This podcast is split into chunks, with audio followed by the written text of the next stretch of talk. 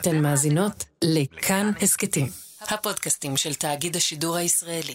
זריקה קטנה לאדם וצעד ענק לבריאות של כולנו. תהיה בהצלחה, תלכו להתחסן. בחולצה שחורה וזרוע חשופה הפך השבוע ראש הממשלה נתניהו למתחסן הראשון נגד קורונה בישראל. אתם יודעים, צריך לשמש דוגמה אישית, ובמצב שבו יש לא מעט ספקות לגבי החיסון זה ממש חשוב. אם רוצים שהקורונה תיעלם מחיינו כמובן. בגלל זה, שמענו דיווחים על מפורסמים שהציעו להם תשלום להתחסן מול המצלמות. ובקרוב כנראה נראה גם את הפיד שלנו בפייסבוק מתמלא במפורסמים שמקבלים את החיסון, ומעודדים גם אחרים להתחסן. אבל מפורסמים תמורת חיסונים זו לא נוסחה חדשה, ובשנת 1956 היה צריך רק איש אחד שהתחסן בטלוויזיה כדי להוכיח לאמריקנים שחיסון הוא דבר בטוח.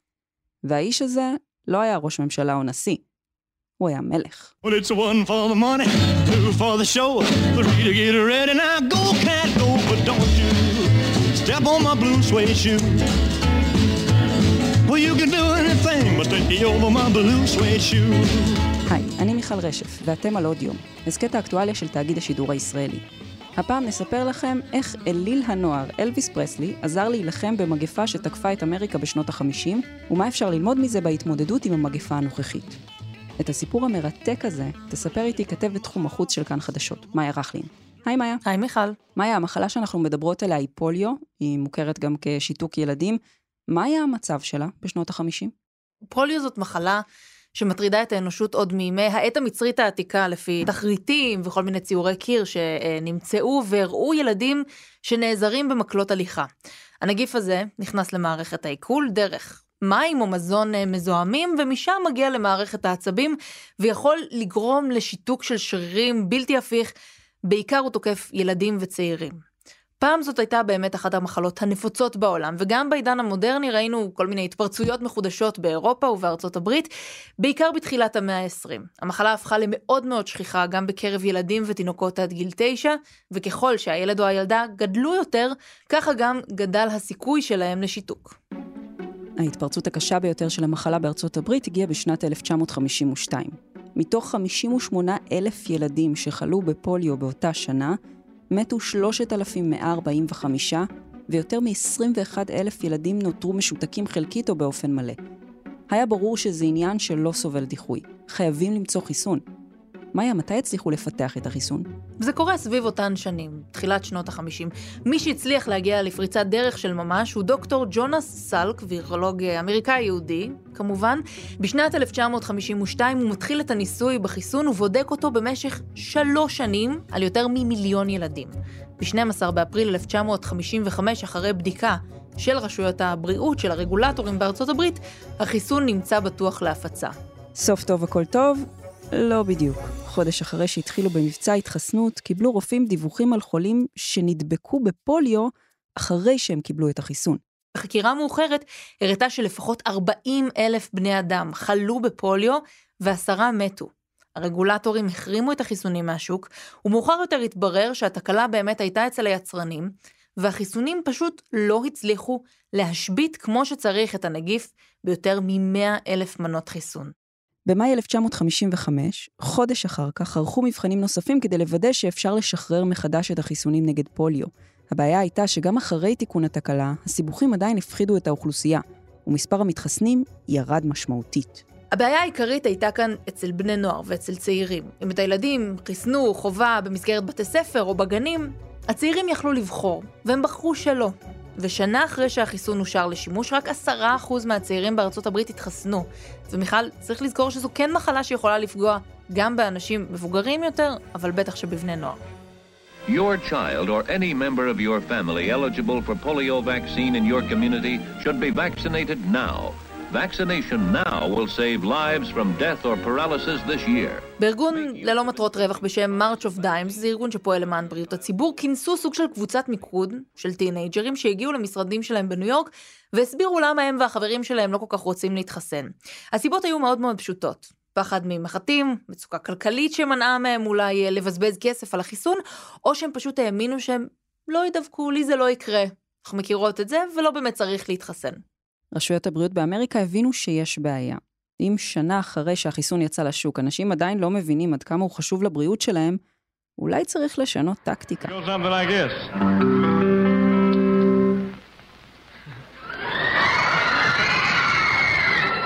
אלוויס פרסלי עשה את הפריצה הגדולה שלו בשנת 1956. בינואר של אותה שנה פרסלי הוציא את הסינגל Heartbreak Hotel, כמה חודשים אחר כך את Blue Suede Shoes, ואת אלבום הבכורה שלו, אלוויס פרסלי, אלבום הרוק הראשון שהחזיק במקום הראשון בדירוג בילבורד במשך עשרה שבועות רצופים. באוקטובר, אלוויס, עכשיו כבר עם שני אלבומי רוק ביד, הגיע להופיע בתוכנית האירוח הפופולרית של התקופה, התוכנית של אד סליבן. Yes, that's right. Elvis Presley. March of Dimes, אותו ארגון שדיברנו עליו, פונה לאלוויס פרסלי. הוא בן 21, אבל זה כבר באמת שנתיים אחרי הפריצה הראשונה שלו, קצת לפני שהוא התגייס לצבא, הוא כבר היה המלך שובר הלבבות האולטימטיבי. ובארגון מבינים עד כמה תמונה שלו מקבל חיסון יכולה להיות עוצמתית. אז הם מבקשים ממנו, בוא ותתחסן בשידור חי, כדי שצעירים יעשו את אותו דבר. אלוויס מסכים. This song here is one of the saddest songs we've ever heard. אז אלוויס מתחסן, מחייך בביטחון בזמן שנותנים לו את הזריקה, ותוך כמה רגעים הוא כבר עולה לבמה ונותן את הביצוע להאונד דוג, אחד הלהיטים הכי גדולים באותה תקופה, כדי להראות שבאמת הכל בסדר, הוא ממשיך לנענע כמו שצריך.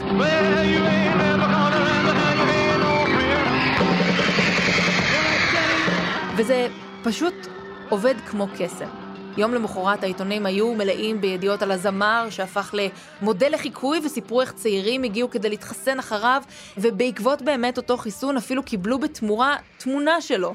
האחוז של הצעירים שקיבלו את החיסון אחרי ההופעה הזאת קפץ מבאמת אחוזים בודדים בלבד ל-80 אחוז בתוך שישה חודשים בלבד. אין ספק, הצלחה. אלוויס המשיך לסייע בהעלאת המודעות למחלה גם אחר כך, הוא השתתף בתשדירי שירות.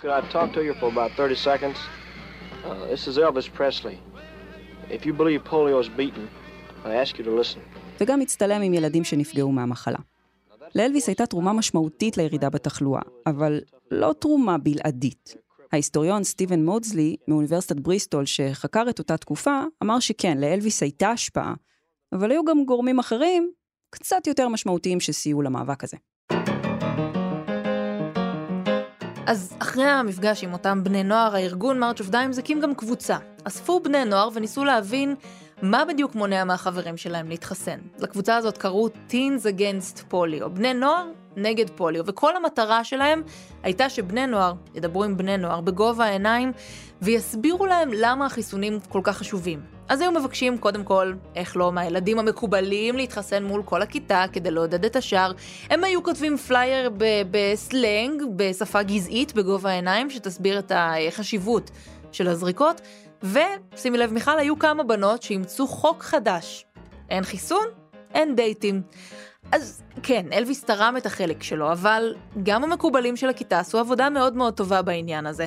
עד כדי כך שהשילוב בין השניים הוביל לכך שבעשור שבין שנות ה-50 ל-60, מספר המאובחנים בפוליו ירד ב-90%. התוצאות היו מדהימות, אבל לא הספיקו כדי למגר את המחלה לחלוטין. בגלל שמדובר בילדים ואנשים צעירים, כאלה שאולי רואים לנגד עיניהם בעיקר מחט גדולה וזריקה, היה צריך אמצעי שכנוע נוספים. ב-1959 המדען אלברט סאבין פיתח חיסון חדש לפוליו שלוקחים דרך הפה. נהדר, אבל אז צצה בעיה אחרת. החיסון היה מריר מאוד, וכדי לשכנע ילדים לקחת אותו, החליט סאבין לשים אותו בתוך סוכריה. בארצות הברית הוא הוזרק לקוביות סוכר, ובבריטניה לתוך סירופ מתוק. Polio, like. It's cherry flavored, so there's no difficulty with kiddies. Everybody under 40 in Dade County is going to take it. וזה עבד. בסופו של דבר, המחלה נעלמה לחלוטין מכל יבשת אמריקה. מאיה, אז עכשיו בעידן הקורונה שלנו, שוב עולים הקולות שמתנגדים לחיסון, ויש לא מעט צעירים שאומרים, גם ככה המחלה לא פוגעת קשה בצעירים, אז למה שאני אתחסן? אין לנו את אלוויס? מה כן? יש את המפורסמים או המשפיענים שהולכים אה, להתחסן. סר איאן מקלן הבריטי, הכוכב של שר הטבעות, ובארצות הברית יש גם פוליטיקאים שנותנים כתף. ראינו אה, את סגן אה, הנשיא מייק פנס וה influencer ית סלש חברת הקונגרס אלכסנדריה אוקסיו קורטז, אבל מיכל, בואי לא נשכח שזה עידן אחר. זה עידן של רשתות חברתיות, ואם את רוצה לגייס את הנוער, או לגייס כל אחד, שם צריך לעשות את זה. השבוע דיברתי עם דוקטור אנה בלקני, היא עובדת עכשיו באימפריאל קולג' בלונדון על פיתוח חיסון. ואיכשהו עדיין יש לה זמן להעביר שעה ביום כדי לענות על שאלות של גולשים. שאלתי אותה באמת למה לבזבז כל כך הרבה זמן על רשתות חברתיות? מבחינתה, זה חלק מהתפקיד. But I think right now it is actually a really integral part of my job.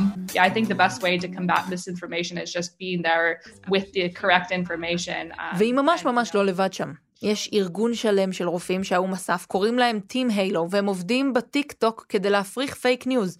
כי הם הבינו שצריך לדבר עם האנשים בגובה העיניים ולהפיץ את המידע הנכון דווקא ברשתות החברתיות, הזירה שבה בעיקר מופצות כל חדשות הכזב. אז אם נחזור לרגע לדברים שאומר סטיבן מודסלי, ההיסטוריון, אולי שווה שלצד חיסון של מפורסמים, הרשויות ישקיעו גם בדמויות מפתח בקהילה, נקרא לזה ככה. ואז אנשים יראו את אלה שהם סומכים עליהם ומכירים אותם מהשכונה מתחסנים, ולא רק פרצופים מוכרים שנמצאים בעיתון. את מה שעשה אלוויס לפוליו בשנות החמישים, תעשה היום אולי ביונסה, או עדן בן זקן. אולי. במקום שבו ההסברים המדעיים מתקשים, התרבות הפופולרית יכולה להתגייס עכשיו ולתת כתף. וככל שנראה עוד ועוד אנשים מתחסנים, בין אם הם פוליטיקאים, משפיענים בטיקטוק, ביונסה בכבודה ובעצמה, כך תיווצר אצלנו התחושה שכולם עושים את זה, ושזה בטוח. ורק אז, אולי, ננצח את המגפה.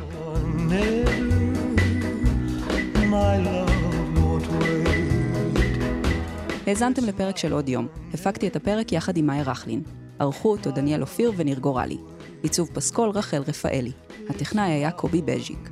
אם אהבתם את הפרק או יש לכם הערות על מה שאמרנו, אתם מוזמנים ומוזמנות לכתוב בקבוצת הפודקאסטים שלנו כאן הסכתים.